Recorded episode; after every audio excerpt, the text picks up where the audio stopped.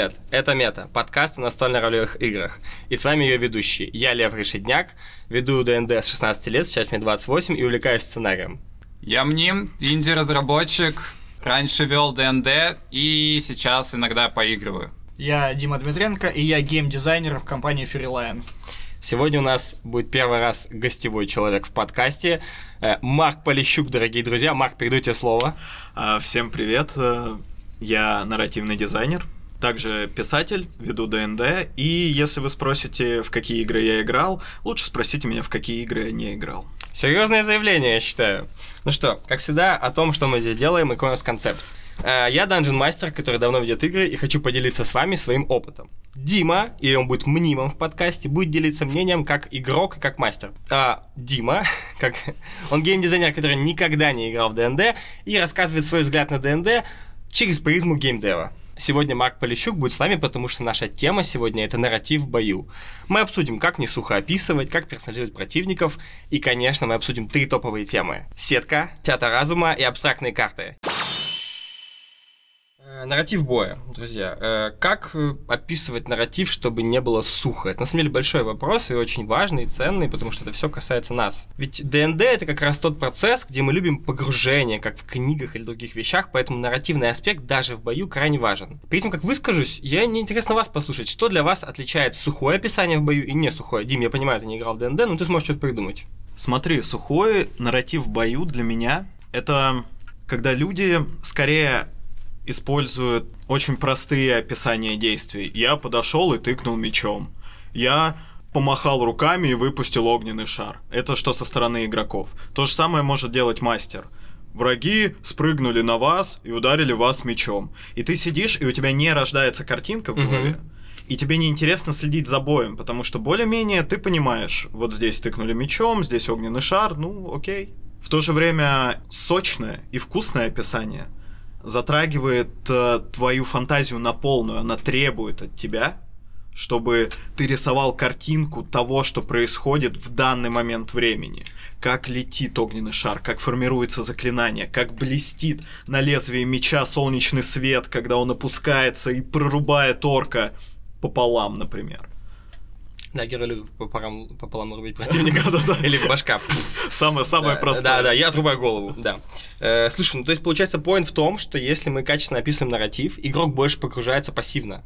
Конечно, он у него не остается выбора из-за обилия деталей, которые ты применяешь в описании как мастер знаете, скажу так, игроку требуется ловить все эти детали, потому что из этих деталей он может сделать крутой креативный ход. Вот, это очень важная будет тема, потому что как опытные игроки очень классно используют твое описание боя, да. и они, исходя из удара противника, его движений, его прыжков, понимают, как нужно драться и как менять свои шаги и вообще ходы. И тут, наверное, хочется еще сказать, что нарратив в бою это очень клево, и это важно, потому что, блин, это сложная штука, которую не просто создать, не просто сделать, и требует хорошей наигранности. Вот, что я вспомнил, кстати. Что э, качественно описывая бой, ты мотивируешь игроков тоже качественно его описывать, то есть ты являешься ролевой моделью. Дима, я вижу по глазам, хочешь что-то сказать. Что такое? Хочу согласиться с э, Марком, с тем, что бои нужно описывать красиво, с мелкими деталями, описывать пот, описывать крики, описывать искры, и это все всякие мелкие детали, их нужно подцеплять для того, чтобы погрузить игроков, чтобы они могли почувствовать это, грубо говоря, на себе какой-нибудь бриз, то, как ветер по тебе попадает после того, как ты увернулся от меча, который над твоей головой прилетел, и все подобное. У меня вот со многими мастерами проблема в том, что они вот просто говорят, да, ты подошел, ты тыкнул, ты щелкнул, сделал заклинание, в то время как я Например, это взято из э, рассказов Льва о том, как его игроки играли и делали это. Я, например, беру за своего колдуна и прописываю ему слова, которые он должен для заклинания сказать, прописываю ему знаки, которые он должен показать, и подготавливаю описание того, как срабатывает это заклинание. И это, блин, прикольно. Люди после этого в конце игры говорят фидбэк, то что, блин, чувак, было клево, что это вообще за слова, что это за бельберду ты нес вообще? И это, блин, дает положительный эффект всем. и как мастеру, и также игрокам. Ну да, здесь, здесь важно добавить, что все воины по-разному дерутся. Эльфы более элегантные Да. и утонченные, их удары, удары будут сфокусированы на ловкости. Какие-то крупные варвары более рваные, рубящие тяжелые удары. Можно прям... Я часто описываю, как напрягаются мышцы, или как делается Мгм. большой вздох перед ударом, потом выдох и удар.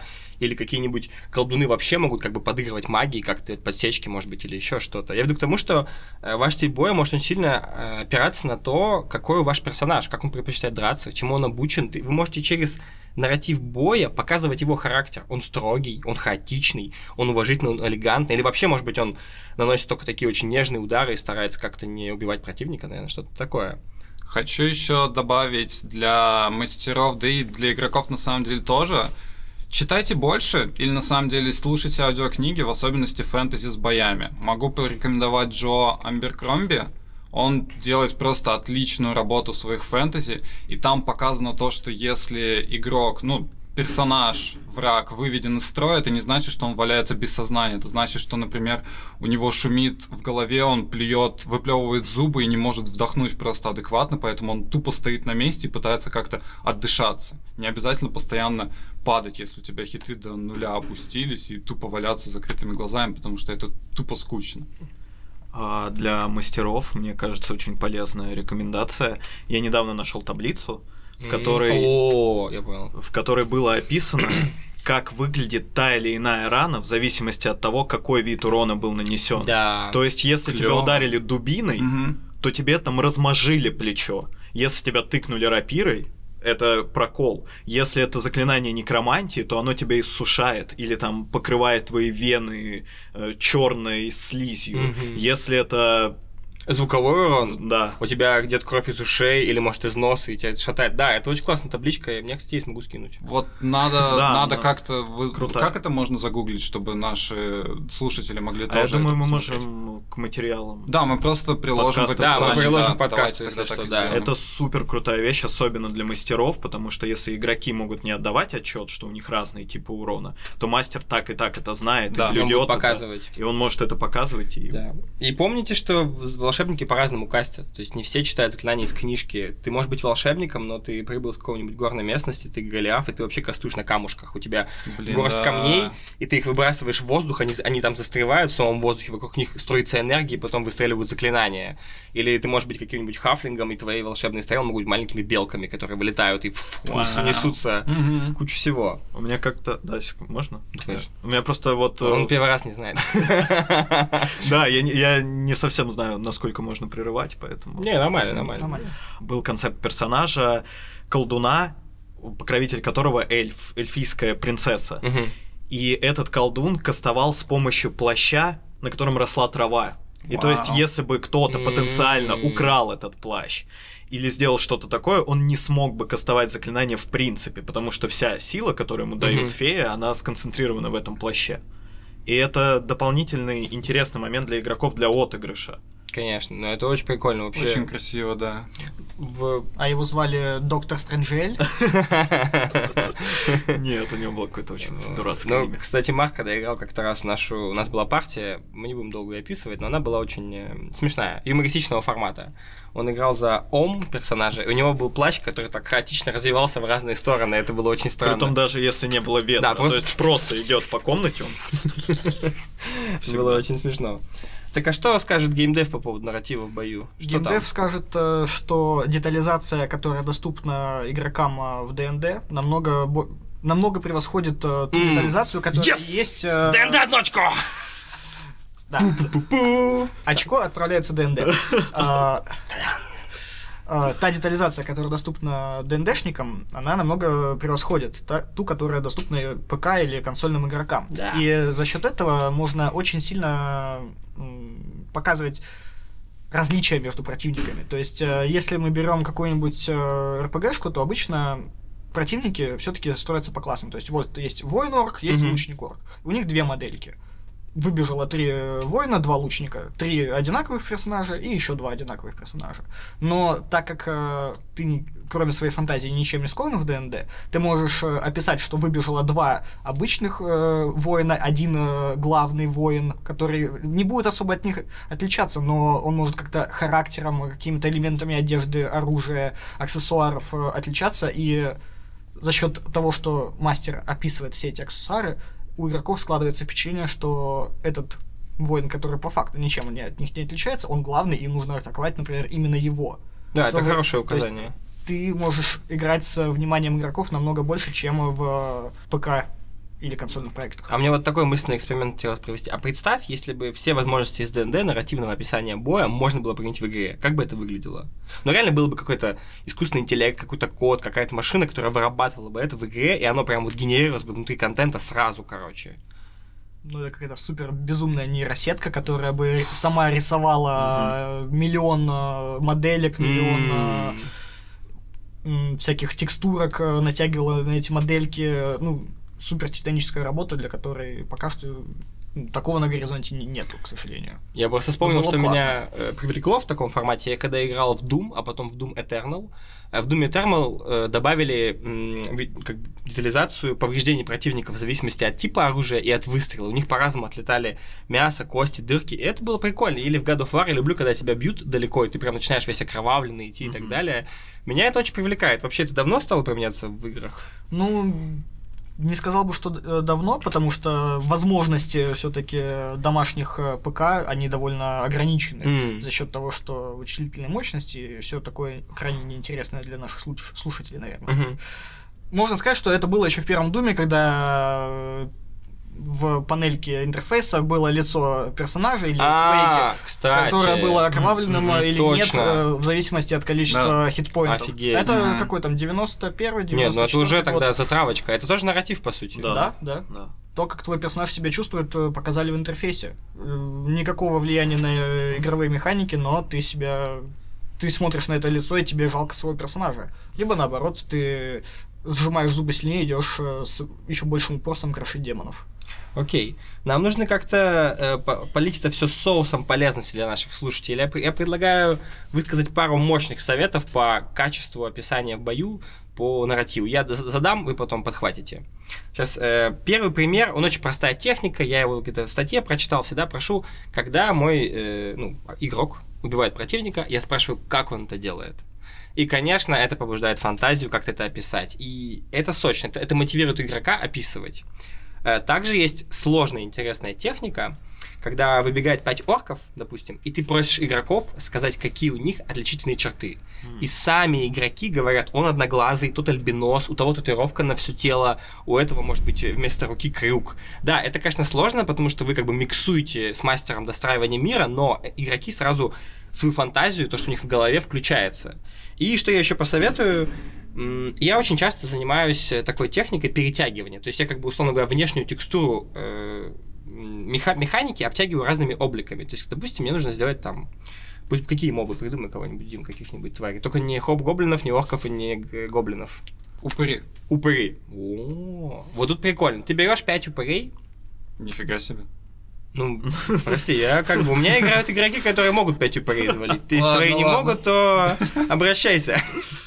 Так вот, и тебе нужно их персонализировать. Что сделать быстро, э, чтобы было удобно? Мы отказываемся, то есть, допустим, можно поменять им оружие и так далее, это клево. Но очень часто мастера по такую ловушку, они думают, ой, если я меняю, упырю оружие вместо кулака на кинжал или скимитар, наверное, должен на кубик урона поменяться. Скимитар К6, кинжал К4, а если полуторный меч К8, не, чуваки, это мрак. Ты как мастер просто сдохнешь. Ты меняешь им все визуально, но механика та же самая. Их родная атака остается такой же. Просто ты меняешь описание. Во-первых, нужно решить, какая раса упырей. Кто они были? Кто они были до этого? Какие у них одежды? Одежда отражает, насколько давно они стали упырями. Она разваливается, или она свалялась, она пропитана, чем может, она обожжена, и видно, как их убили. Также вопрос в том, какой у них остались ли волосы, зубы, глаза, уши, украшения и, конечно, чем они вооружены. Это может быть калимшатские охранники могилы, которые ох- охраняют какого-то древнего принца, не знаю, местность, они прям такие в этих э, всяких, как марка, всякие те цацки на них, всякие, те- как писать калимшатских э, упырей. О, господи. но, скорее всего, у них объемные свалявшиеся одежды, Мгм. шаровары, которые уже прилипают или оборванные, кольчуги, остроконечные шляпы, э, ш- мечи с конским волосом, и вот этот конский волос, он М. уже растрепался, и Да. его там практически нет. Порванные плащи. Что-то такие, да, да. амулеты старые заржавевшие. Это вообще супер. Просто, как бы, даже вот недавно было нападение в таверне. Ты не играл? Нет, не играл. На них напали крысооборотни хафлинги. Я дал каждому Мгм. имя обязательно. Это был Пиблс, Диггер и еще кто-то. И они, естественно, немножко по-разному выглядели. Кто-то покрупнее, кто-то поменьше, кого-то ку- кудри, кого-то бакенбард, у кого-то нет зуба. Но простая формула описания — это внешняя одна черта, одна черта одежды и действие. Как он двигается, как он действует. Ну, теперь вы, друзья, какие у вас пару советов, чтобы нарратив обогащать? Детализируйте, максимально детализируйте все, что вы- вам доступно. Детализируйте противников, детализируйте э, предметы, которые получают ваши персонажи, детализируйте действия. А также не забывайте все записывать, если вы мастер. Потому что если вы О, да. начинаете путаться в своих же деталях, которые вы пять минут назад описывали игроку, Это очень хороший это совет. будет просто мрак. И так И происходит. ваши игроки перестанут вам верить. Да. Или на самом деле не детализируйте, потому что вы охереете тупо от этого всего. И под- записывать типа то, что вот у меня волк без глаза, вот у меня волк с клоками шерсти выпавшими, вот у меня волк без хвоста, вот у меня волк без лапы правой задней, вот у меня волк без лапы правой А нет, погодите, у него шрам есть, а не... нет, и, и все. Мним, а что это за дом инвалидов для волков? Да, реально, это какой-то... Они вообще могут Я когда начинал вести ДНД, и у меня были почти такие волки. На ребят напали типа 3 или 4 волка, и у каждого чисто отличительная своя черта, и все такие после игры. Вау, вот это у тебя просто такие персонализированные волки. Офигеть. Никогда такого не видела вообще в жизни. Хорошо, больше деталей. Это очень хороший совет. Записывать, не перегружать, быть осторожными. И мне очень кажется, связывайте бой и нарратив. Приведу пример. У меня была битва, э, в которой колдун использовал кристалл и призвал э, тварей из, э, ну, предположим, из ада. Я точно не помню сейчас откуда. И э, сами эти твари выглядели как животные. Это были змеи, это были как раз волки, вот эти преснопамятные. И боссом, пос- на последней волне боссом был огромный кабан. И это было действенное животное, у него было много всяких э, способностей для того, чтобы дать подгореть игрокам. И в какой-то момент наш воин достает меч и а, опрокидывает урон и попадает прямо в ноздрю кабану. Мгм. И, и он описывает это так, что он хочет проткнуть его мозг. Но я вспоминаю, что нарратив, то, что это призванные твари. Если бы это был настоящий кабан, да, можно было бы сделать, что это критический удар, что кабан там теряет ориентацию, начинает промахиваться. И я объявляю своему игроку, а теперь у нас испытание силы. Он спрашивает, почему? Я говорю, бросай. Он бросает, и он проигрывает в испытании силы, и кабан втягивает его катану Вау. в себя. Вау. Всё. И игрок остается воин без, Без оружия, оружия. кабан перед ним, урон не нанесен. Вау. И именно, Да. именно связь нарратива с боем. Это очень хороший совет, Марк. Мне А кажется, что это важно. может- Да, какой-то еще вспомнить пример вдруг можете. Погоди, еще про этого кабана. Так как это были твари из ада, скажи, а на поле боя пахло жареным беконом, когда вылез этот кабан? Блин, нет, я забываю всегда описывать запахи, поэтому я не знаю, чем пахло. Блин, это хорошо напоминал, кстати, да. Ну, я э, вспоминаю описывать запахи, если они, например, входят туда, где очевидно воняет или очевидно приятный запах. Но если они входят просто в таверну, ты говоришь, это таверна, здесь пахнет элем и картошечкой. Уху!» И игроки такие, да, окей. Да, плевать». прикольно. Да, кстати, тут еще поэтому не перегружайте. Не перегружайте, будьте внимательны. Хорошо. А, ну, могу, потому что ты задал вопрос, что еще пример. Например, вторая была битва, где а, сейчас быстро игроки столкнулись с гоблинами. Мгм. Но это были гоблины не воинственные, и они просто патрулировали лес. Мгм. И несмотря на то, что герои резко ворвались, они там чуть не убили сразу одного гоблина, второго взяли в плен, главарь этих гоблинов поднял руки и начал говорить «Эй, эй, может переговоры? Чуваки, мы не готовы сражаться!» Да, и- такое бывает. Да, и за счет этого тоже рождается, что это не, не все гоблины плохие, Мгм. да, например, не все волки хотят съесть твоих персонажей, не все черви, которые вылезают из-под земли, пытаются схватить и убежать. Короче, максимально делать органичные переходы, Да. швы, чтобы это было взаимосвязано. Отлично. Следующая тема – техника пересказа хода.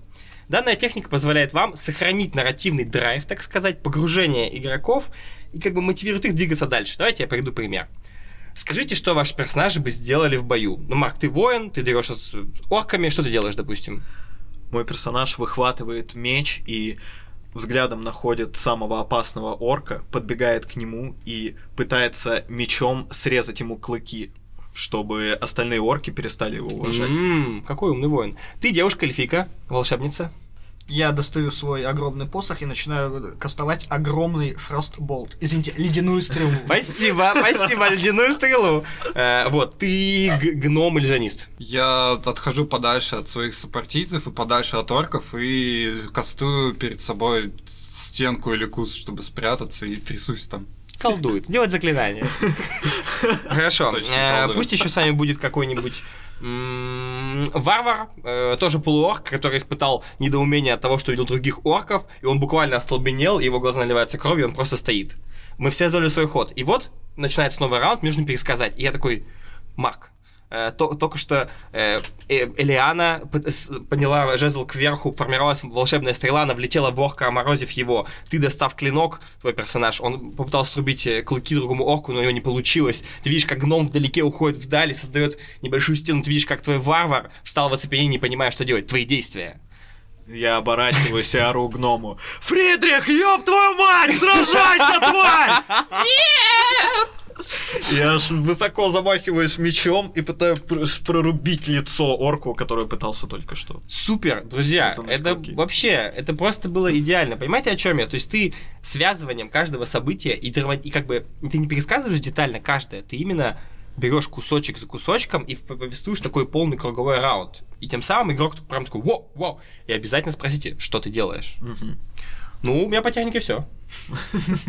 Так как я в основном веду игры в Театре Разума, и игроки, в принципе, им всегда нужно визуализировать то, что происходит, и у меня четыре игрока, я столкнулся с тем, что они просят не описывать им ход, потому что они там.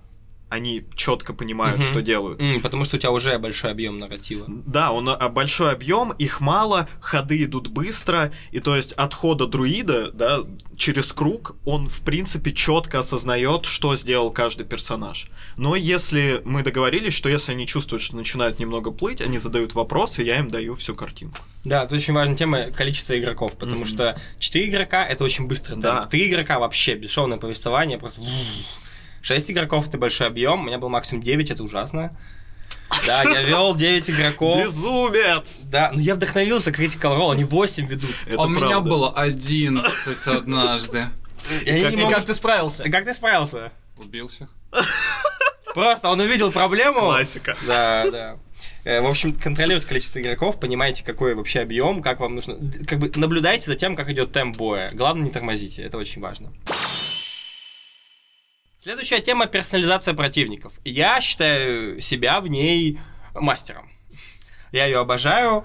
Хочу привести пример сразу, э, важный. В чем суть? Э, Мои герои находятся на острове Чульт, за ними гонятся ледяные великаны, которые ищут кольцо зимы. Это могли быть просто ледяные великаны, которые ищут игроков. Но давайте все обвязывать глубоким нарративом. Некий Ярл Стронгвальд отправил две свои дочери, Хесвельк и Андрагану, найти это кольцо. Андрагана, смертельный вихрь, младшая дочь, которая имеет два именных топора, Север и Ветер, сейчас находится на Чульте, и она встречает игроков. Перед самим, перед самим боем Андрагана выражает того, кто она, почему она здесь, и приглашает их на бой очень величественно и массивно. И, конечно, после невероятной стычки и глубокого боя у игроков жесткое воспоминание отпечаталось, что я убил дочь Ярла, у меня есть проблемы, он за мной придет. Ее старшая сестра Хесвельк тоже хочет убить их, и у них именные топоры дочери Ярла. Как вы понимаете, это не просто убить великана, это ты познакомился с миром, с нарративом, с глубиной, поэтому глубоч... ну как бы яркие аспекты ваших врагов позволяют вам влюбляться в них и желать с ними соприкасаться. Но что скажете вы? Я могу предложить сейчас несколько коротеньких э, пунктов, Мгм. которыми можно дать персонализировать персонажа.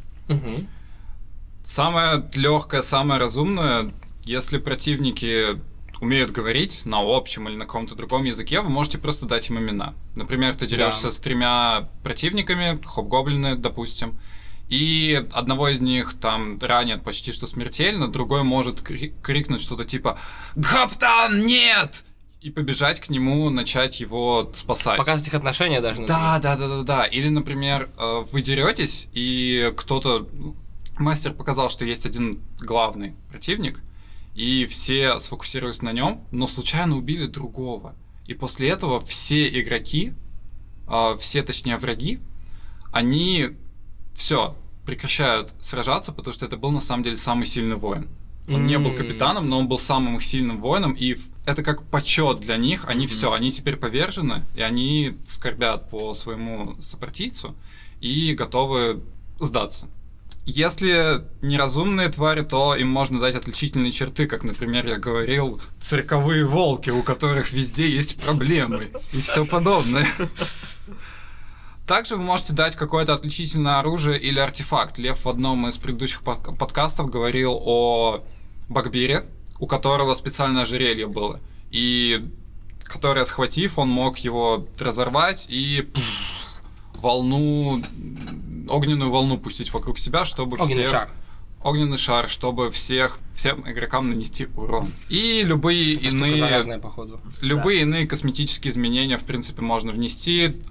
Броня с э, рунами, шляпа с пером, отсутствие руки, шрамы, все что угодно, все, что придумается на самом деле. Дополняя вас, могу сказать, что мне очень нравится отыгрывать неразумных существ, Мгм. давая им характерный звук или их э, или характерные звуки, которые они в принципе издают.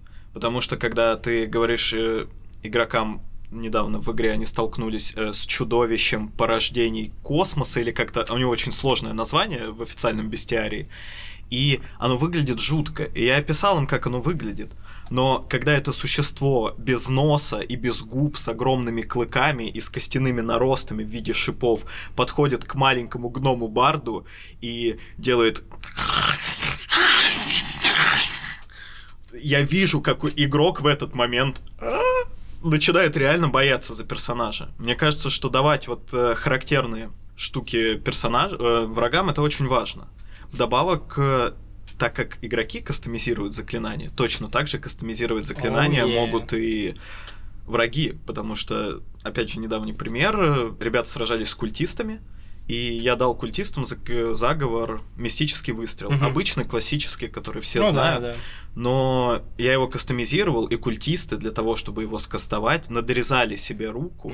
Вау. и капля крови из ладони формировалась в этот сгусток и влетала в игроков. Красиво. Очень красиво. И за счет да. этого сразу понятно, что это не просто чуваки, у которых есть какое-то заклинание. Они конкретно, скорее всего, там идолопоклонники и поклоняются кому-то не очень хорошему, так как все идет через раны. И это сразу дает игрокам пространство для додумывания и для вопросов к Почему? тебе. Да. И как это произошло? Марк, хочешь проверим твои способности чуть-чуть?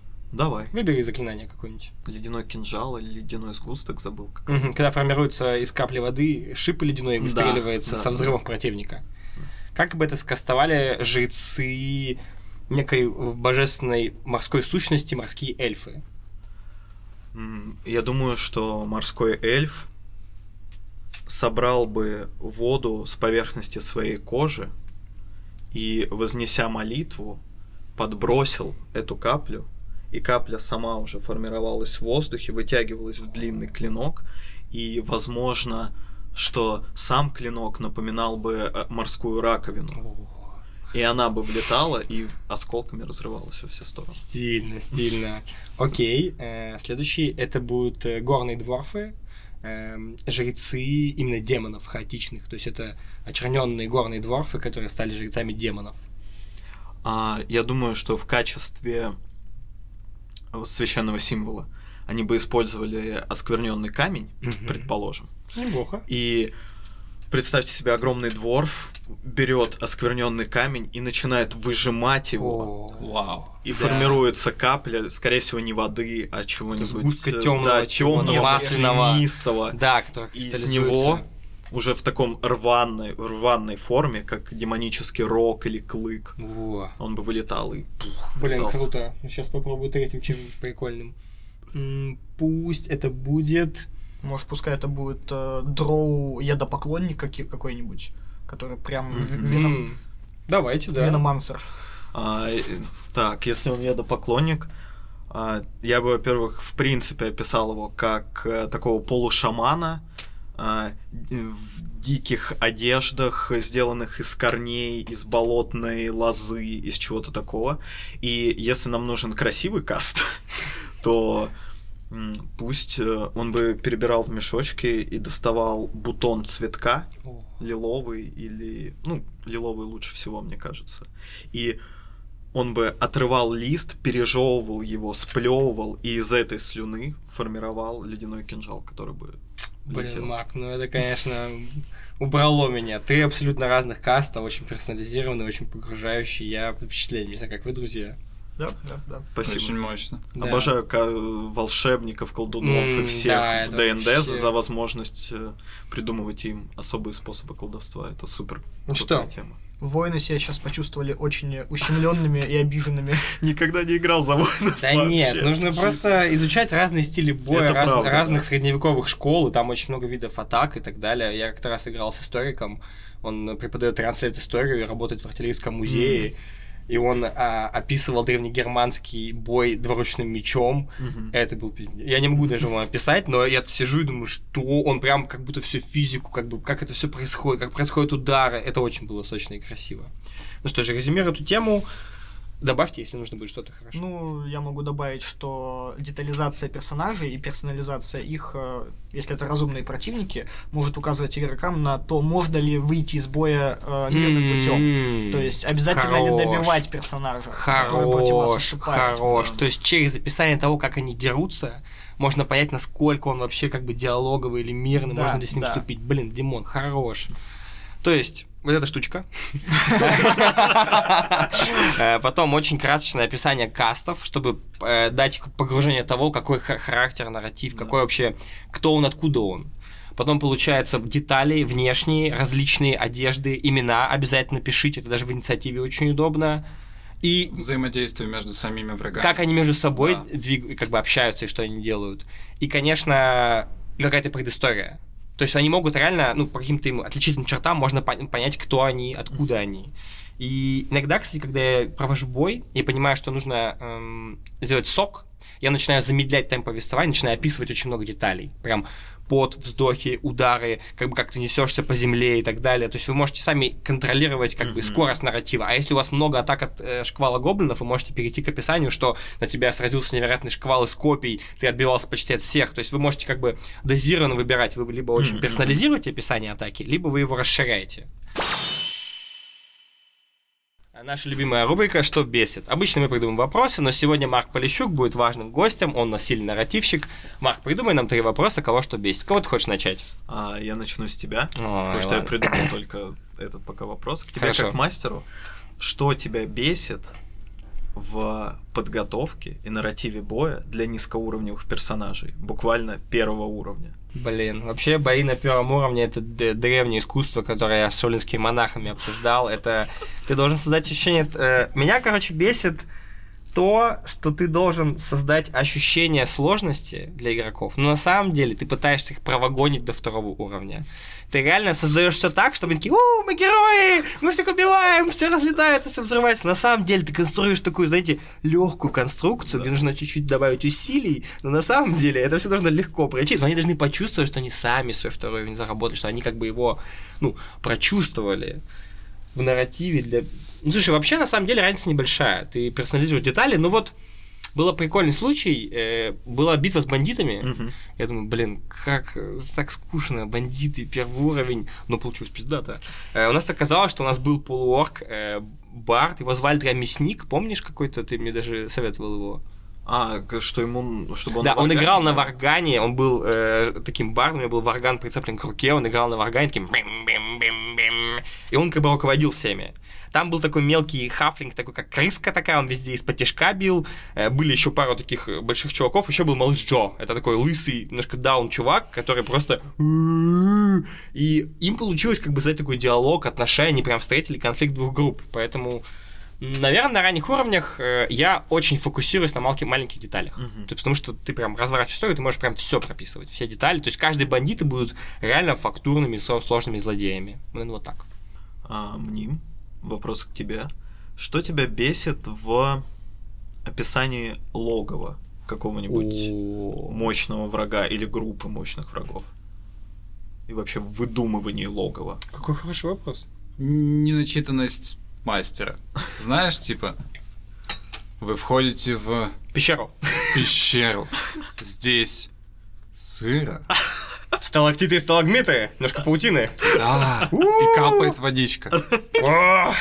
Как пещера. Все, все. И типа вы видите, там вдалеке что-то спит. И все. Да. А тебе слабо описать три разные пещеры? А? Да, я мало читаю, к сожалению. Блин, меня сразу в голове какая-то паучья пещера, кристаллическая пещера и какая-нибудь... А давай Марк. Магматическая. Давай Марк попишет как раз. Ма, хочешь ты пещеры описать? Ну, если только очень коротко. Задавайте врага. Ну, нет, три разные пещеры. А, просто три раз? разные Да, да, да. пещеры. Ну, Именно пещеры. Да, но чтобы они были сочные. Предположим, одна пещера находится высоко в горах, она сухая, она погружается в гору, и чем дальше ты проходишь под ней, тем жарче тебе становится с каждым шагом. И герои не знают почему. И И вы, как мастер, тоже пока не знаете. Пока не знаете, почему, но- но Вы это на надеетесь, вашей что это будет на следующей партии, Да, что они да. на половине встретят первый энкаунтер, элементали огня, они с ним посражаются, и такие, «А что такое? Там такой, узнать на следующей игре. Сам пишешь, придумать, почему там жарко. А вторая пещера, это будет э, украденная, но она мне очень нравится. Это в Critical Role, и мне кажется, что это одна из самых красивых пещер, которые я встречал в ДНД играх, не так много играл. Это подводная пещера. При этом, когда герои начинают погружаться, они понимают, что они могут дышать в этом воздухе. И тоже не знают почему. И чем глубже они погружаются в тоннелях, в какой-то момент они начинают видеть вокруг себя в абсолютной темноте красные цветы. Один цветок, два, три. И в какой-то момент они замирают у стены цветков. И кто-то из персонажей пробует пробиться сквозь них и получает ожог. Очень таинственно. И сразу И- интересно. Да, и, во-первых, взаимодействие, очевидно, босса, да, с этими цветками, как он их контролирует. Мгм. Контролирует он ли их? Откуда они? Паразиты эти цветки, или это его дети, да? Очень много вариантов. Офигенно. Вот. И третья Это пещера. очень классическая. Она классическая, она, ну вот этот красивый элемент с цветами меня Не, завораживает. я про классическую третью сделай, прям классик пещеру третью какую Ну, прикольно. Такую давайте пещеру с, предположим, с небольшой опасностью. Мгм. Герои входят в темную пещеру. Скалистый свод над ними теряется в темноте, они не могут разглядеть потолка. Они идут э, по полу, и в какой-то момент один из персонажей натыкается на мелкую гальку. Он осматривается, но не замечает ни источника, никаких разломанных камней, ничего. Он чувствует, как э, как будто легкий ветерок пробегает по его затылку. Он оборачивается, никого не видит. Вдалеке от него он слышит тот же самый шорох. Но никого нет. Он оборачивается, и он не видит своих сопартийцев. И в этот момент разносится далекий гул, и с потолка падает несколько маленьких каменных обломков. Он поворачивается, он смотрит наверх и видит, как пещерный свод начинает сжиматься над ним. Я хочу поиграть в ДНД. Давайте не будем писать подкаст. Я хочу в ДНД поиграть. Да. Последний вопрос остался. Для Димы. Да, Дим, Не- Да. что тебя бесит? Я не знаю, был ли у вас этот вопрос или нет, Да кстати. похуй. А, что тебя бесит в настройке сложности боя? В настройке сложности. Типа, когда он пользователь? Или Нет, ты- когда ты геймдизайн? Э, Ну, естественно, то, что нужно подбирать сложность под все вид- типы игроков сразу. То есть тебе нужно сделать бой интересным сразу и для э, хардкорщиков, и для казуальщиков, и для тех, кто, в принципе, это его первая, первая игра. И большинство студий, кстати говоря, с этим абсолютно не справляются. Это правда. То есть э, единственная студия, которая, на мой взгляд, сейчас хорошо с этим справляется, это CD Projekt Red, которые смогли там так закрутить баланс и в Ведьмаке, и в Киберпанке. Хорош, да, Ведьмак реально ощущается сочно. То есть э, не так много игр, в принципе, существуют те, которые могли бы стать действительно первой игрой для человека, который никогда не играл в компьютерные игры. М, есть да. 10 лет Блин, назад- Вот эта фраза. 10 лет назад это был Skyrim, потом, в... поправьте меня, если я не прав, э, в 2015 году вышел э, Ведьмак 3. Должен был быть Киберпанк, тоже таким, но, к сожалению, технические сложности не позволили. Да. Блин, то есть э, просто хочется эти слова закрепить про то, что создать игру, которая будет первой игрой для человека. Да, если Это ты можешь офигенно. э, сделать игру, которая будет интересной и как первая игра для человека, и для тех игроков, которые уже 10 лет э, играют во все тайтлы, которые выходят, ты красавчик, э, и твой э, геймдизайн на высоте. Блин, круто. Кстати, можно небольшой пример вот э, этой темы с точки зрения именно нарратива? Потому что в компьютерных играх для того, чтобы в них круто играть, ты должен знать язык компьютерных игр. Например, М. в Uncharted есть уровень в, темном городе, ты идешь по в ночном городе, ты идешь по улицам, и я как игрок со стажем понимаю, что мне нужно в дверь, которая подсвечена фонарем. М. Но рядом сидит человек, который никогда не играл в Я игры. понял. Девушка. Да. И. Ну, я думаю, что есть Мы не сексисты, просто, да. Да, ну девушки реже играют. Феминные мальчики. И, я иду к этой двери направленно. И она спрашивает меня, как ты понял, что тебе нужно к этой двери? Потому что я мужик. А при этом я знаю, что нарративщики, мне кажется, большей части мира думают, что ну мы же подсветили дверь, но это же очевидно. А, это типа, ни что они не замкнуты в своей среде Да. и уж забыли. Они вот, они общаются на языке, который знают геймеры, но не Блин, знают слушай, люди, ты прав, которые не Ты играют. прав. Блин, даже не подумал об этом, но реально ты Ну привыкаешь ко всем этим, что должно подсвечиваться, Да, да, да. или как-то должно, ну, там всегда какая-то механика. Да, да, в Ведьмаке, какой-нибудь- когда ты э, кошачий глаз, там Да, все да, замыленный, да. такое желтое свечение, да, нифига себе, круто. Я еще думаю, что нам с Марком очень нужно сегодня обсудить такой термин, как лудонарративный диссонанс. Мы не, мог- не можем пройти мимо нарратива и без этого термина. Что это такое? Ты знаешь, что это? Я понятия Так, не имею вообще. для этого я думаю, что Марк может замечательно как нарративный дизайнер об этом рассказать. Да, я могу... э, легче привести пример. Вообще, лудонарративный диссонанс возникает в тот момент, когда геймплей входит в конфликт э, с нарративом. Отличный пример Ведьмак 3. Геральт, нам нужно спасти Цири! Она... она должна умереть в любую секунду! Да, хорошо. Кстати, сыграем в Гвинт.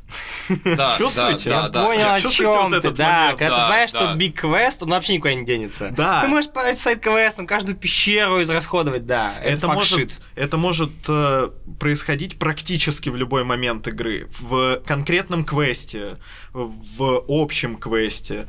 Ты приходишь в город, э, который, например, осаждают враги, но при этом в магазинах полно товаров, которые ты можешь купить.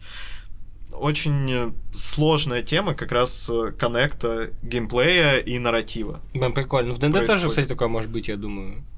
Ну, Я думаю, Да. что в контексте ДНД это довольно часто бывает, если мастер не очень опытный, и опять-таки Мгм. отличный пример с осажденным городом и э, товарами в магазинах. Мгм. Или опять-таки осажденный город и никто не голодает. Да, опять-таки, да. что-то такое. О, последняя сложная тема — это три типа боя. Как его отыгрывать, как быть. Я очень хотел эту тему поднять, мне она крайне важна. Дим, ты сейчас врубишься, я думаю, объяснишь. Марк, ты скажешь, как у тебя, ты скажешь, у тебя. Я предлагаю так. Я опишу каждую штуку, а вы скажете плюсы и минусы. Да. Э, Существует три стиля боя в моем мире, возможно, вы знаете больше. Э, Это театр разума, это сетка и абстрактные карты. Какую первую описать? Сетку. Сетку. Э, Сетка это классическая форма взаимодействия в битве ДНД. Битва ДНД изначально была пошаговая. У вас есть инициатива, у вас есть ваш ход, у вас есть действие в ней. И вы двигаетесь по клеточкам, которые у вас заданы. Это была дань такому э, OSR, олдскульным ДНД. Так, то есть, я вам так скажу, до э, после 3.5 появилась возможность играть без сетки. Нет, даже не так. Только в пятой редакции М. книга игрока предлагает тебе играть без сетки. До фак. пятой редакции ты О, был чёрт, обязан простите. играть с сеткой. И там была огромная кипа правил, это просто был ад на самом деле. И когда изучаешь правила боя, ты прям такой, я мастер. Из-за того, что правила очень глубокие, ты ощущаешь их крайне важными, и поэтому, собственно, играете на сетке. Что, вот, собственно, сетка это максимально детальное отражение карты. Это может быть нарисовано, напечатано, или буквально как бы фигуры, дома, здания, или вы готовые подземелья. Э, Ваши сначала мысли про сетку плюсы-минусы. Слушай, мне кажется, что самым большим плюсом сетки является то, что все в принципе видно, все понятно, можно спланировать и можно мастеру строить сложное окружение. Мгм. То есть ему не придется описывать то, что вот есть люстра, сверху есть Камень, столы бочка. такие-то, да, да, да, да. Все уже есть на карте, и игроки сами думают Очень с тем, как как взаимодействовать с э, окружением. И также они сами могут, пока кто-то другой ходит, подсчитать, там, достаточно ли им футов для их для их заклинания. Мгм. Или достаточно Область футов заклинания. для того, чтобы добежать. Да, да, да. и свободные атаки. То есть там очень много механик поднимается, и Да. как я говорил вам в каком-то разговоре, что это позволяет игроку глубже погружаться во многие правила игры. То есть это мотивирует его. И, наверное, на первом уровне я рекомендую попробовать поиграть с сеткой и вообще дать попробовать игрокам поиграть во всех форматах, чтобы они сами сказали, какой бой они хотят. Да, и, наверное, самый очевидный минус то, что Да, да, сетка стоит денег, и это требует места. То есть ты не можешь, например, поиграть в беседке в какой-нибудь на даче, потому что вам все снесет.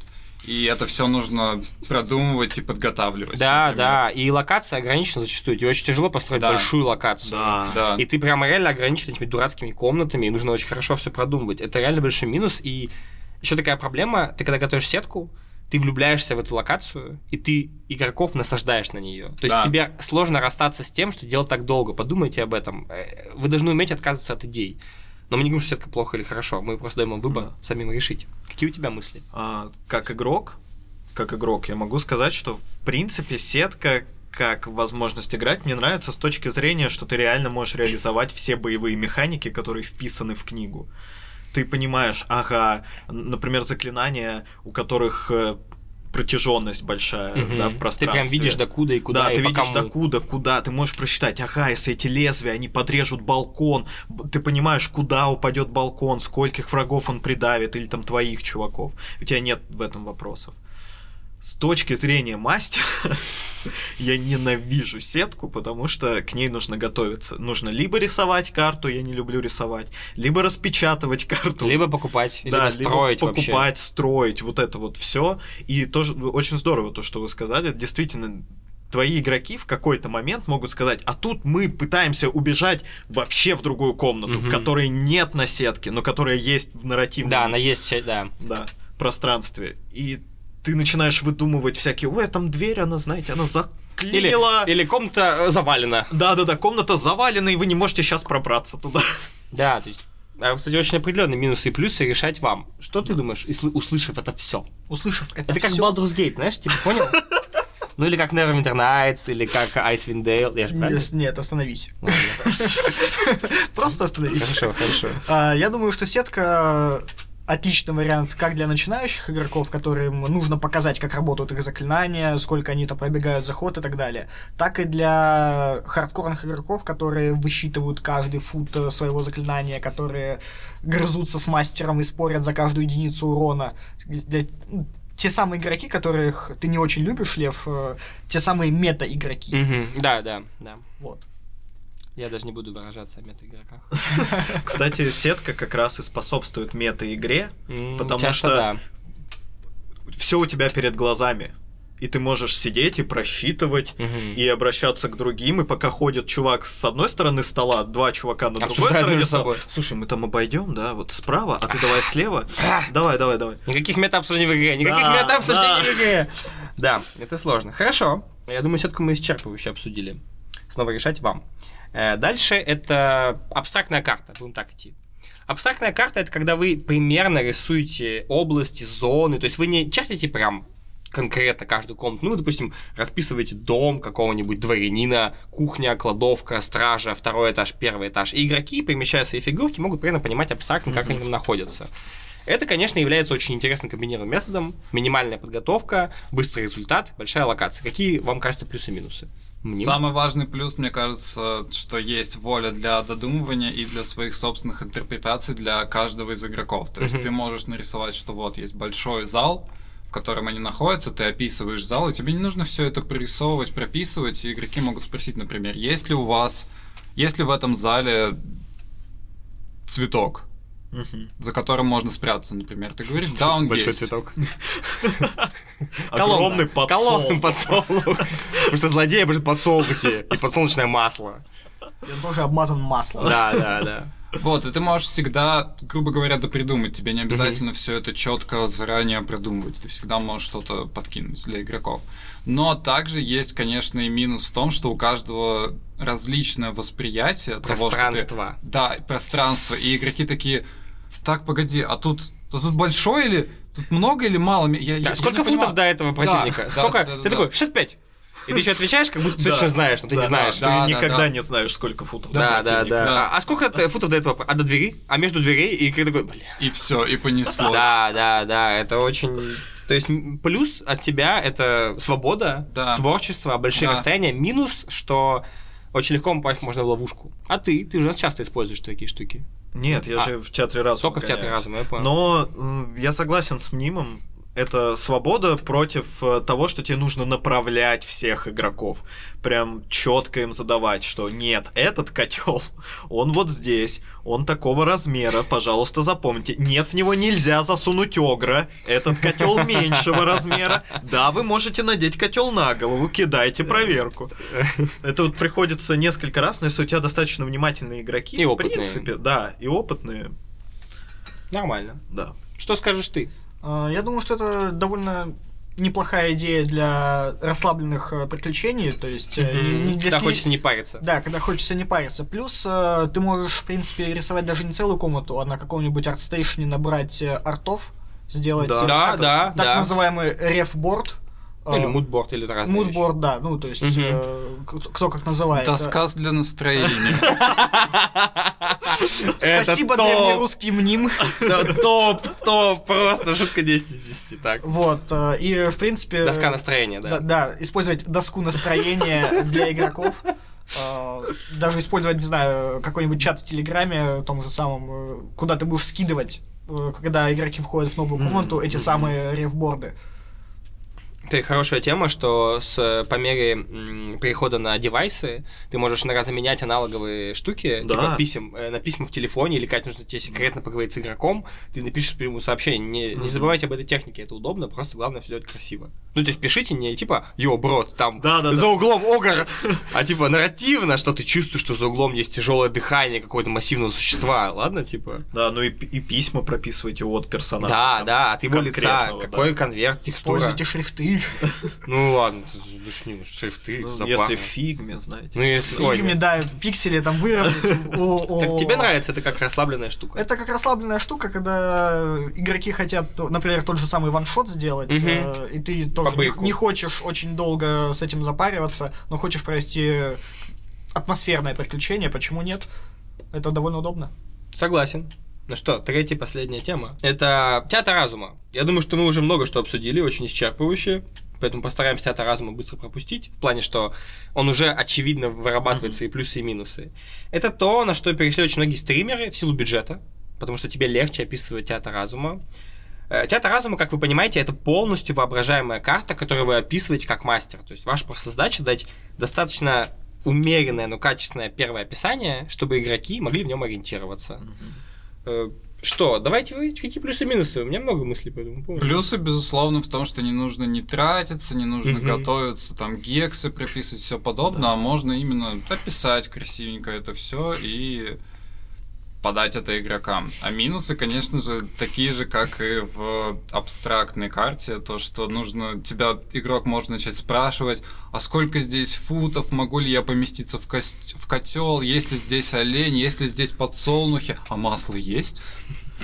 И все подобное. Ну, Мне кажется, что это, знаешь, как минус, так и плюс, потому что возникает момент сотворчества всех. То есть ты даешь описание, ну, Да. такое усредненное, комнаты. Ну, ты, да, конечно же, даешь важные детали комнаты. А затем, когда начинается бой или взаимодействие, игроки начинают спрашивать, а есть там это, а есть там это. И ты, как мастер, в процессе находишься постоянного рисования комнаты и дорисовывания моментов. И игроки, и мне кажется, это супер круто объединяет. Мгм. Потому Ну да. что всем нужно следить не только за мастером, Ну и за тем, что в пространстве. да, но за тем, что другие говорят, что вот, а, он, он упомянул, что там тумба, да, я могу воспользоваться тумбой теперь. Ты как бы э, эти штуки рождаются прямо здесь. Можно даже, знаешь, во время хода кого-то про- проговаривать немножко про- а, локацию. Типа ты проносишься по комнате, видишь, Да, как да, да. подрагивает, не знаю, шкаф, ты видишь, как в зеркале свое отражение. То есть ты можешь во время легкого описания нарратива указать ему на Давайте. предметы в комнате. Но самое тупое, когда ты описываешь театр разума, а какой-нибудь из игроков такой, давайте я нарисую. И он берет, начинает абстрактно рисовать, ты такой... Ты понимаешь, что ты недостаточно качественно описал, возможно. Нет, для этого нужны очень ленивые игроки, которые не будут рисовать. А, Да, хорошо. Либо лишить их просто ручек. э, Да. Да, Да, да. Окей, а ты что думаешь про абстрактную штуку? Я думаю, что это идеальный вариант для да. каких-то юмористических приключений, где ты можешь, э, как мастер, просто разойтись на полноценный стендап э, про приключения твоих героев. То есть тебе кажется, это больше про легкость, да? Да, это больше про легкость, то есть э, это возможность застать тот самый Раэль в Мгм. кустах, который может э, очень э, прикольно сыграть на каком-то юморе, но он не, не сыграет э, на игроках, которые настроились жестко порубиться с орками. Мгм. То есть, если игроки хотят рубиться, то доставай линейку и черти гексы. Ну да. Ну, я могу поспорить, потому что я веду довольно серьезную партию целиком в театре разума. То есть э, я даже практически рефы не подбираю, я целиком все описываю, кроме монстров, потому что у игроков, э, у некоторых, у новичков маленькая насмотренность. и Мгм, когда ты представить, как говоришь гоблин. хоп-гоблин, они Что, хоп, непонятно. гоблин, Он прыгает, хула-хуп? да, на месте, да, у него, у него обруч. Он гоблин? Или, или хоп, кто это вообще? Или медвежатник. Хорошо, это, наверное, большой медведь. Большой медведь. Вот. И очень здорово работает э, как раз э, как можно нивелировать тот э, минус, когда игроки спрашивают, а сколько футов до персонажа, потому что им нужно понять, заклинание сработает или нет. Мы с игроками договорились, что они говорят, я хочу скастовать вот это заклинание, и если я понимаю, что нарративно он слишком далеко находится или врага что-то закрывает, я сообщаю, что И он может отменить каст? Да, ты, начи... ну, ты начинаешь готовить заклинание и замечаешь, что э, враг прячется за колонну, и, скорее всего, тебе будет тяжело попасть. Ну, и дальше на усмотрение игрока, соглашается он на это или нет. Блин, классный ход, очень Да. Ну, красиво, вот да. он Интересный Плавный. инсайт. А можешь еще рассказать, как можно вот какие-то Да, вот проблемы допустим, н- А, нивелировать? Я да? лучник, и мне, я не достреливаю 150 футов куда-то. Вот, и как это вот классно описать? Я типа натягиваю тетиву. Да, например, с луком или с арбалетом всегда можно э, описать, что у персонажа есть насечки на древке. Мгм. И, например, ты кладешь стрелу М. и начинаешь сверяться с насечками, и понимаешь, что даже максимальное расстояние твоего лука типа не достает. Красиво, красиво. Или, Мгм. Ну нет, с арбалетом. Ну, с арбалетом Ну ладно. тоже можно Ну, какие-то там- Да такие нет, там же тоже есть такая штука. Да, если... Ну или, может, Если это гном, он выдвигает. или что противники в активном сражении, ты просто не можешь поймать цель. Да, всегда. Прикольно. Но опять-таки не стоит забывать, что ты нарративный дизайнер, и тебе твоих э, скиллов хватает, чтобы Да, так вести. да, да. То есть Ну, далеко не каждый мастер все-таки так сможет. Туша. Слушай, ну что ж, я тогда подрезюмирую. Друзья, я скажу так, выбор за вами, что использовать, какую технику. Я, конечно, предлагаю попробовать все три, выбрать, какой, какая нравится лично вам, и, конечно, какая нравится вашим игрокам. Просто спросите их, как вам хочется биться. Но если вы невероятный, талантливый мастер, вам хочется проявить все свои навыки мастерства, опирайтесь от таких действий. Абстрактные карты для... Ой, театр разума для легких боев, типа там стычка с бандитами в городе, Э, Карта абстрактная, возможно, объясняет, что вы бегаете по разным районам, сбиваете разных дозорных, которые на башнях тоже. А сама сетка уже подходит для боя с боссом, потому что там очень важны все ваши силы. Это ваши любимые рубрики. Э, Механика от Димы, от Мнима домашние правила, а сегодня NPC буду говорить не я, а Марк Полищук. Давайте начнем, пожалуй, с кого? С Мнима. Мним. Два домашних правила. Что ты подготовил? Я подготовил одно домашнее правило свое, а другое домашнее правило я узнал. Узнал. Подчеркнул. Подчеркнул. Из разных источников. Да. Итак, первое правило, которое я использовал, это правило критического удара. В ДНД, насколько я помню, в пятой редакции описано то, что если игрок попадает критическим ударом, то он кидает э, удвоенное количество костей, если я Ну, правильно просто помню. если у тебя э, К8 плюс 5, тут кидаешь 2 К8 плюс 5. Да, да, да. Да, Это фуфло, да. Это убрал. полнейший отстой, Это факт поэтому, вообще. поэтому, да, поэтому мы с самого начала с игроками порешили, что ты берешь максимальный куб первый, а второй докидываешь. Да, да. Потому что это реально ощущается как крит. Вот то кинешь ты 2 К8, Там две единички. два, и ты Это такой, вообще чё? вау, обалдеть. Согласен, Очень хорошее клёво. правило, и оно дает сочности боям. И второе называется адреналиновый удар. Когда игрок хочет атаковать кого-то из врагов, он говорит, что я хочу воспользоваться адреналиновым ударом. И это могут сделать как и волшебники, так и воины. Суть в том, что если игрок попадает, то он наносит сразу же критический удар, вне зависимости от того, крит там был или не крит там был. Но после этого он получает одну единицу истощения. И если он не попал, то он все равно получает единицу истощения, потому что он принял риск на себя. И таким образом можно и поиграться с системой истощения, Мгм. и поиграться с, ну, с некоторыми рисками и... Как это назвать по-русски-то?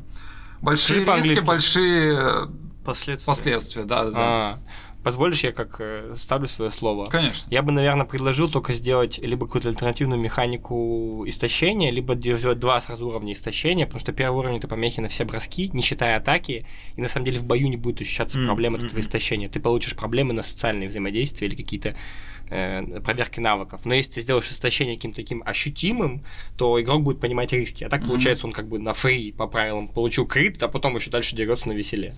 То есть я бы как-то просто усилил, либо два уровня сразу скинул. Или три. Ну, посмотрим. Мгм. И для магических классов они, например, могут использовать ячейку заклинания, которые у них закончились. Например, у волшебника было, была одна ячейка заклинания второго уровня, он говорит, я использую адреналиновый удар, и бла- благодаря этому он может воспользоваться второй ячейкой второго уровня. Которой и- нет уже. Которой уже нет, да, и нанести все равно, попасть или не попасть, но он все равно получает истощение. от Блин, этого. ну круто. То есть, а там и крит будет, и ячейка, или он только ячейку получает? он получает ячейку, которую он сразу же использует. И можно, ну, на самом деле, выбрать, дать ему возможность критануть или не давать ему Прикольно. возможность критануть. Прикольно. Это как похожая механика была, когда волшебник э, мог потратить там пройти проверку магии 15, потратить 5 хитов и скастовать без ячеек ячейку, типа, используй свои силы. Вау, это Это, тоже интересно. мага воплощения, да? Нет, это просто дом- домашнее А, правило вообще? из интернета. Тоже Да. интересная тема. Окей. Что, Дима, какую механику не подготовил? Я опять принес нового босса. Та-та-та-та-та-та. Мы любим боссов. Сейчас мы обмажем соусом нарратива. У нас Да. есть Марк. Мы сейчас создадим такого босса. Вот. Но, во-первых, для этого вам понадобится ну, достаточно большая пати от четырех человек. Ууу, какая Вот. большая. Ну и, соответственно, Массив. по набору беруш для половины из этих людей. Вот. А, дело в том, что это бой с боссом будет проходить одновременно в двух измерениях, куда половину М. партии засосет в начале боя. И победа над- Вау. И победа над боссом будет заключаться в том, чтобы они, не сговариваясь, делали какие-то правильные вещи. Например, для победы над боссом нужно решить какую-то головоломку, но одна половина пати никак не может провзаимодействовать с другой. Блин. То есть, например, круто. не знаю, да. нажать, разбить какие-то кристаллы на колоннах э, в древнем храме, Мгм. вот. Но это есть только в реальности, Мгм. а узнают об этом игроки только те, которые попали в, за- в Да, ты понял? мир. О, да. Очень круто. Причем это можно, знаете, сделать для того, что можно попросить, попросить игроков выйти, Да. чтобы другие не знали, что происходит. Да, но ты не можешь просто проконтролировать, что они не будут подслушивать под дверью. Ну, да не. Ну, можно с игроками договориться. Ну да, ну опять-таки. Либо сказать, что мы сейчас заканчиваем игру, и эти игроки уходят, а те остаются на финальный бой. А те приходят раньше на следующую партию, доигрывают бой, и вы, исходя из двух результатов, собираете. Но сам смысл в том, что босс находится в двух мирах, Да, и тебе нужно в каждом мире что делать, чтобы с ним взаимодействовать. да, например, э, Блин. одни игроки э, имеют какое-то ограниченное влияние, те, которых засосало на Мгм. реальный мир. То есть они не могут разбить эти кристаллы, но они могут как-то подать знак для тем Мгм, игрокам, мгм. которые находятся в реальном мире. Офигенно. Там, не знаю, какую-то, не знаю, надсечку на колоннах сделать. И то есть ты как мастер говоришь, вы замечаете, что с колонны с кристаллом Что-то произошло, или Да, дуновение какая-то- ветра, или какая-то еще пыль что-то. посыпалась. Вот, и описываешь этот кристалл, и игроки, которые находятся в реальности, такие, блин, может, разобьем этот кристалл на всякий случай. Есть мысли, как нарративно помазать? А, я бы Во-первых, для... Достаю нарративную кисточку.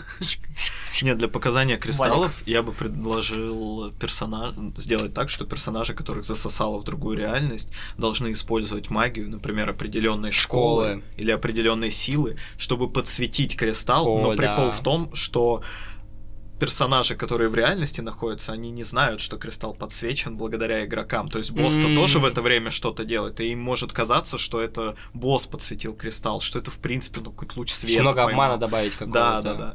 Ну и босса можно любого. Это может быть какая-то космическая тварь, это может быть какой-то, я не знаю, колдун, демон, демон. Ну, все что угодно. То есть какое-то кастящее Ну существо. вот Великий Древний красиво Да, Великий. Древний будет красиво, какой-нибудь такой кту, ктулху стайл, Ну это да, можно да, вообще, и там можно какие-нибудь э, кошмары делать, истощение тех, кто Да. в параллельной реальности, и вообще куча... Или вообще, может, было бы круто, если бы ты еще параллельно сражался с теми, кто в той параллельной реальности с их альтернативными копиями. М. Или ты в том мире, где тварь, бьешься со своими друзьями. Мгм. Сочно. Вариантов много.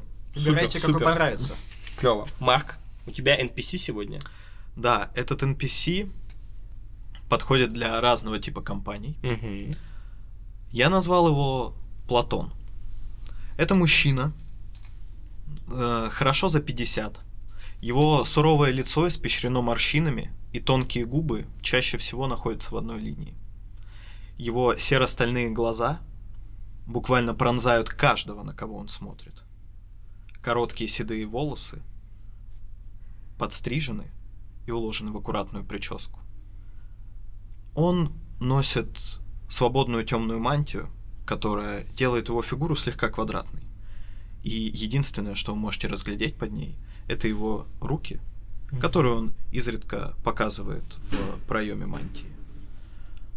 Он возглавляет некий орден, организацию настолько секретную и настолько коварную, что, скорее всего, до встречи с Платоном вы никогда о ней не слышали. Иногда он дает задания, но выполнять их или нет остается на усмотрение вам. И вы никогда не знаете, награду вы получите или какое-нибудь проклятие в ответ. Какой-то магический тайный орден. Настолько секретный, что про него не знает даже Платон. Вы пришли ко мне? Значит, вам что-то нужно от меня. Не стоит думать, что у вас здесь есть хоть какая-то власть. И будьте осторожны. Не оборачивайтесь. Друзья, спасибо, что нас слушали. Это был э, Дима, Дмитрий Митренко, Марк Полищук, Дима, он же Мним и Лев Решетняк. И подкаст «Это мета». Да. Всё?